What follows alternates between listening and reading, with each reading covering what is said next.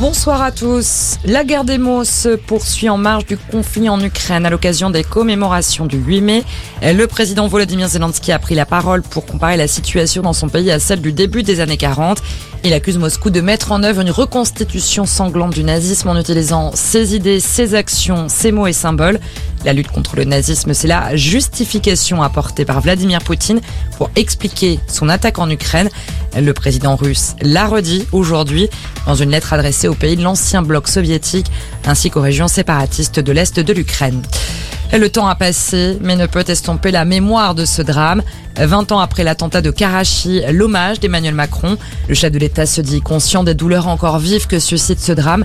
Le 8 mai 2002, au Pakistan, 15 personnes, dont 11 ouvriers de la direction des constructions navales, avaient été tuées dans l'explosion du bus qui les conduisait à leur lieu de travail. Le mea culpa du PDG d'Orpea, Philippe Charrier qui s'exprime dans un entretien au JDD sur les accusations du livre enquête Les Fossoyeurs. Il estime que son groupe d'EHPAD a manqué de rigueur et pour tenter de tourner la page, le groupe assure vouloir jouer la carte de la transparence. Il organise une opération porte ouverte du 13 mai au 11 juin pour tenter de rassurer sur ses pratiques. Un bus qui transportait des musiciens du groupe PNL accidenté. Ça s'est passé cet après-midi en Loire-Atlantique sur la 11 dans le sens Paris-Nantes. Trois personnes ont été légèrement blessées. Le groupe PNL se produit ce soir au Zénith de Nantes. Le concert a été maintenu. Et puis en mode rugby, suite et fin des compétitions européennes aujourd'hui avec un nouveau qualifié côté français.